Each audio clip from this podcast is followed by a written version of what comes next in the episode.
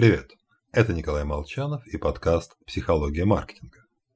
Сегодня мы с вами будем учиться предсказывать свои чувства. В эксперименте Норвика и Гилберта участники получили в подарок сертификат от кафе «Мороженого», после чего долго решали нудный тест. Затем написали свои эмоциональные ощущения.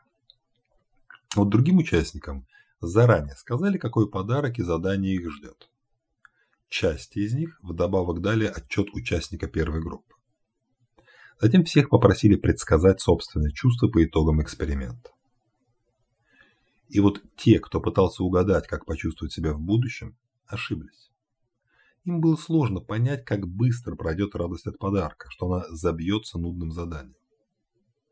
А вот те, кто опирался на чужое мнение, поняли, что будут вовсе не в восторге, и оказались правы. От Канемана до Гилберта исследователи приходят к одному. Хотите предсказать свои эмоции? Положитесь на мнение других людей. Плюньте на собственное воображение. Наблюдайте, какие чувства испытывают другие, делая то, что предполагаете сделать и вы. Привыкнув с детства к идее об уникальности каждого человека, мы забываем, что наиболее частый вариант – средний.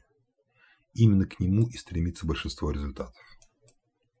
К примеру, выбравшись из тяжелой ситуации, некоторые уверены, что им помог бизнес-тренер, психолог из Инстаграма или энергетический гуру. Хотя, когда дела идут хуже некуда, намного вероятнее, что вскоре они вернутся к привычному уровню, чем станут дальше пробивать дно.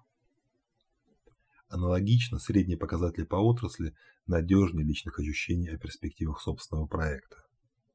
Каким бы крутым мы ни считали свой сервис, другие стартапы думали о себе точно так же. Помните о миграции к среднему и всего вам хорошего.